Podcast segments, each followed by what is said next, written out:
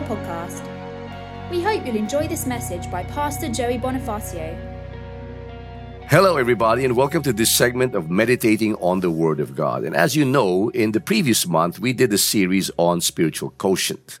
The idea behind this was to alert you and to open your eyes to the truth of a spiritual world. And we did say that we mentioned five verses out of the book of Ephesians, beginning with in the heaven, or rather ending with the words in the heavenly realms.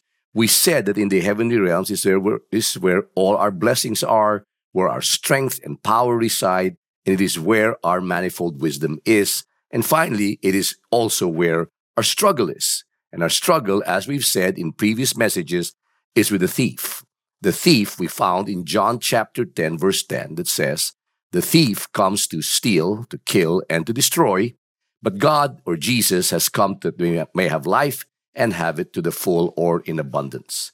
The thief, as we said, is the word kleptes, and the word to steal is the word klepto. And we talked about how the thief steals from us through temptation, deception, condemnation, and accusation. We even saw how he actually cages us to destroy us. Then in October, at the beginning of October, we shifted to what does the thief actually steal from us? Knowing this is important because knowing what he's trying to steal alerts us further into how and why he's stealing from us. Matthew chapter 6, we began in October. Verse 19 says, Do not store for yourselves treasures on earth where moths and vermin destroy or where thieves break in and steal. And here we find the word thieves, which is the same word in John chapter 10, verse 10, kleptes. We also find the word steal, which is the same word in John chapter 10, verse 10, klepto. And finally, it explains to us exactly what the devil or the thief steals from us. It is our treasures or thesaurus, or basically the things that are valuable to, for, to us and for us, chief of which is God Himself or our relationship with God. Obviously, He can't steal God, but He can steal our relationship with Him. Finally, in verse 21, we said, For where your treasure is, or Jesus said, there your heart will be also. Our first message was about the values driven heart and how this connects to vision, which we discussed last week. And today we see what he really steals or even how he does it. Matthew chapter 6 verse 24 continues, No one can serve two masters. Either you will hate the one or love the other, or you will be devoted to one and despise the other. You cannot serve both God and money. And here we find one of the first clues to understanding this message. No one. No one can. In other words, don't try to attempt to do this because you and I can't do it. This idea of serving two masters will fail us. There's no one who can ever do that because mastery is being mastered over. In other words, somebody takes control over our lives. Further, it says you cannot serve both God and money, and it's either God or money that you will be serving. The bottom line is a values driven heart will someday deal with this idea of money. Much of life will be a conflict in this area of our lives. Fact is, we need money and if we're honest with ourselves, we want money, and Jesus has nothing against money. The difference is he wants to make sure you're not serving it, but you're serving God. The point is, like anything else, it ends with this conflict of life in business, whether family, whatever it is you're doing, there will be this conflict of who you're going to serve. Are you going to serve God or money? Thus, I've entitled this message, Mastering Money. To begin with, how does money master us? And this is the beginning point of what I want to explain. As I've explained, we need it. At some level, we want it, and Jesus has nothing against it. The issue is who are you serving or what are you serving? So that how does money actually master us? Well, first of all, the verse is clear. It draws our hearts. Matthew chapter 6 verse 24 says, no one can serve two masters. Either you will hate the one and love the other, or you will be devoted to one and despise the other. Now notice the words. Hate. That's not a thing in your head. That's a thing in your heart. Love, devoted or addicted to or despised. These are matters of the heart. And where our heart is or where our value is, there our heart will be drawn. And particularly, one of the most powerful things you're going to find is money. In fact, it is likened to God. It is so powerful, it can literally become your God, your master, or the very thing that you serve. How does money master us? It draws our hearts. Secondly, we worry about it. Now, further in Matthew chapter 6, verse 25, it says, Therefore I tell you, do not worry about what life, about your life, what you will eat or drink, or about your body, or even your clothes or what you will wear. Notice that right after he talks about this idea of serving God and money, the word worry comes up. Worrying about life in one way or the other is about money. In fact, the more, when you really think about it, it probably does not escape your mind every day of your life. And that's the reality. That's the conflict. And that's why it's important to decide who you're going to serve because that conflict will make you make decisions either way. How does money master us?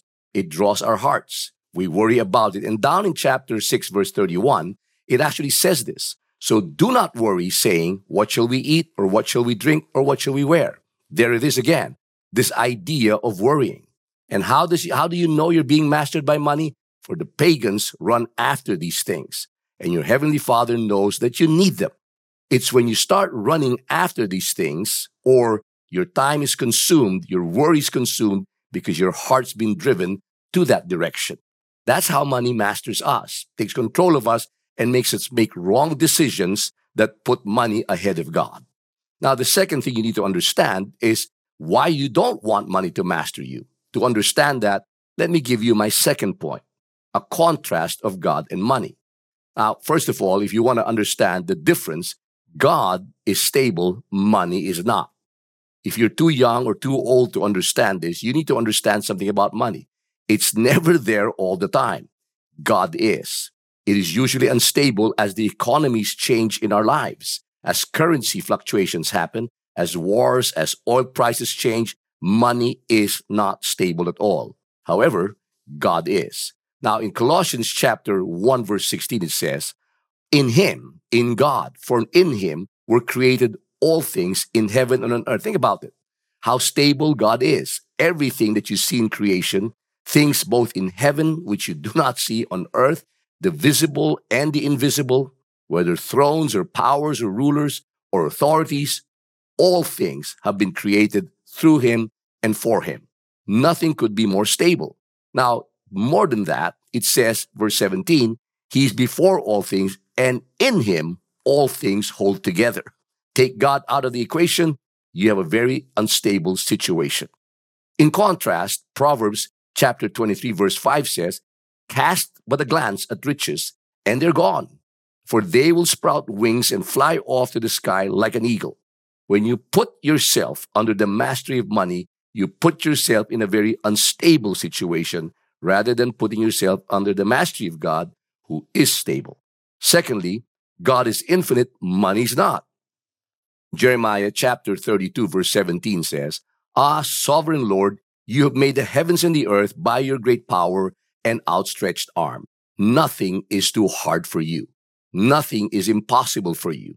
Nothing is without reach. You're the infinite God who made the heavens and the earth. Think about the unlimited vastness of the galaxies and think about how big the earth is and how unlimited the resources of God is.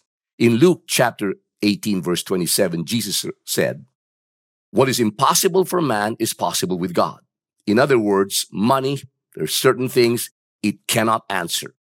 It cannot answer broken relationships. It cannot answer some of our health issues. It cannot answer some of the things in life, depression and some things cannot be resolved by money.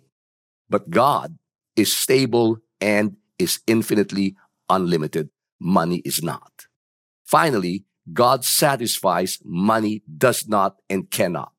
Psalm chapter 107 verse 9 says, For he satisfies the longing of the soul, and the hungry soul he fills with good things. That's the amazing thing about God.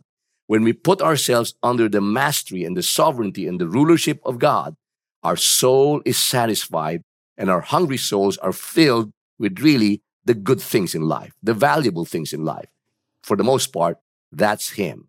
In contrast, Ecclesiastes chapter 5 verse 10 says, He who loves money will not be satisfied with money, nor he who loves abundance with his income. It's this too is vanity.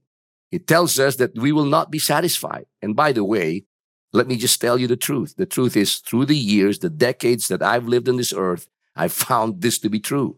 Money never satisfies. You're always in need of more and more things and even the abundances of life. You're never content. You've got two shoes, three shoes, five shoes, You got Nike, you got Adidas, you got, you got more, more, more, more, more. Because at the end of the day, this too is vanity. The contrast of God and money is clear. God is stable, money is not. God is infinite, money is not. God satisfy, money does not. Which brings me to my final point. How do you actually master money? Well, first of all, make God your master. The idea is that God does not master money. God masters you and masters your heart. And when that heart becomes right, you're able to master money. Back to Luke chapter 6, verse 46. Why do you call me Lord, Lord, and do not do what I say? At the end of the day, there will be conflicts in our hearts. Trust me when I tell you, you're going to be conflicted if you're a boss. You don't want to f- retrench your people, but because your company's losing money, you're going to be conflicted and you're going to have to decide whether you're going to do it or not. And it's a money issue. You're going to have conflicts about where your kids are going to go to school, where you're going to give this thing, you're going to leave an inheritance. Conflicts about money will keep happening.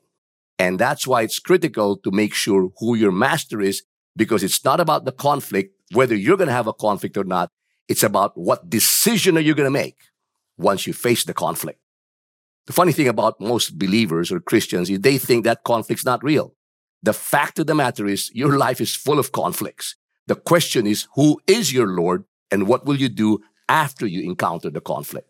Verse 47 says, as for everyone who comes to me and hears my words and what puts them into practice. It's not about the concepts. It's not about the thinking. It's not the fact that there's an absence of conflicts. The question is, what are you going to do when you encounter the conflicts? He says, if you do this, I will show you what you're going to look like. There's like a man building a house who dug down deep and laid the foundation on the rock. And what is that? Do it. Rather than just talk about it, do you actually do it? He says, when the floods came and the torrent struck, that house could not be shaken because it was well built. It was stable. It was lasting. It was something that stood the test of time. Why? Because you've learned to make God your master. And how do you make sure that God is your master? How do you make sure you master money?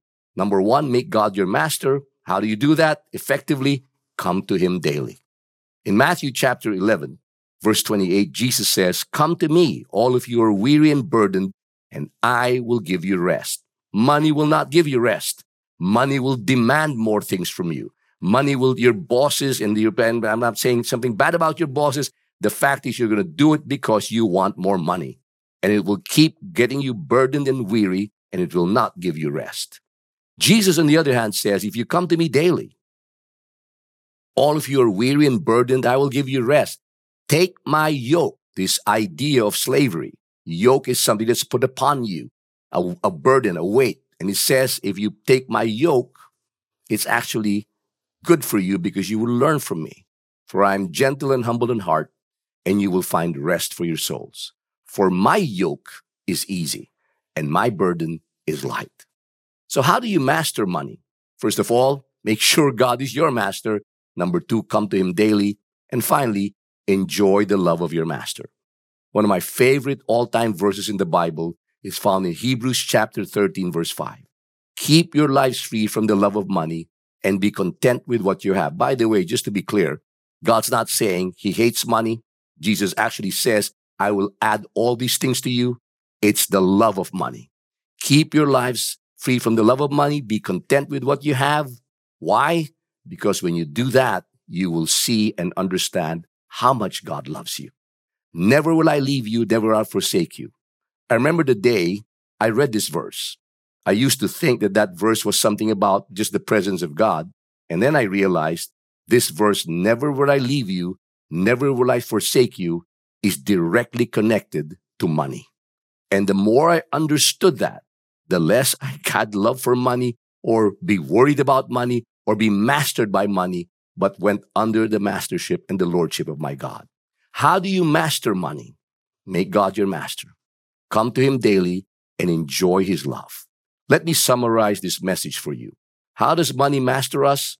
It draws our hearts. We worry about it we end up serving it or running after it. Secondly, the contrast of God and money. Why you don't want money to be your master. God is stable, money's not.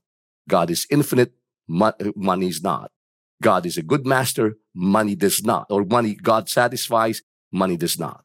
And finally, how do you master money? Well, first of all, make God your master. Come to Him daily, enjoy the love of your master. Join me in a short proclamation of Jesus. Pick up a piece of bread and a cup as you pray this prayer with me. Lord Jesus, thank you that we can proclaim your goodness, your mercy, your grace, and most of all, your love for us. That we don't have to be under the servitude and master and be mastered by money, but we can be mastered by you and we can serve you, thus be able to master money ourselves. In your name, Jesus, we pray. And everyone said, Amen. If you have not yet downloaded the app, the SQ app will help you pray, meditate, proclaim, and fellowship and come to Jesus every day. Get the app, download it, click this code so you can get in the app and start your day praying, meditating, proclaiming, and fellowshipping with Jesus. Amen. God bless you guys. Thank you for listening to the Every Nation Singapore podcast. We hope you've been blessed by today's message. For more information, visit everynation.org.sg.